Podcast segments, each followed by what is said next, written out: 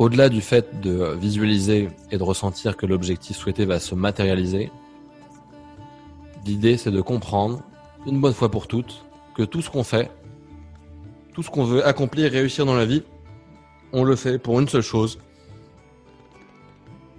c'est pour ressentir des choses. Et donc du coup, ces choses qu'on a envie de ressentir quand on aura réussi, on peut s'entraîner à les ressentir maintenant. Et si on s'entraîne à les ressentir maintenant, eh bien on a déjà réussi. Et si on a déjà réussi, on reste dans le jeu, on n'a pas peur de perdre, on est soi-même, on est authentique, on est vulnérable, on est présent. Et comme par hasard, tout devient fluide, tout s'ouvre autour de nous.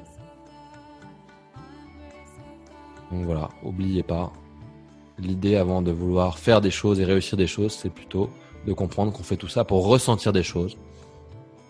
Donc tout part du ressenti, tout part de notre capacité à ressentir ces choses.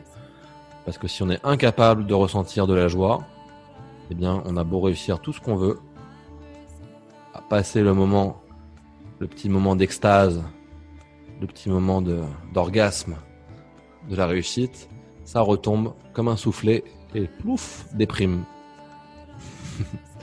Donc voilà, s'entraîner tous les jours à ressentir de la joie. Toutes ces belles choses.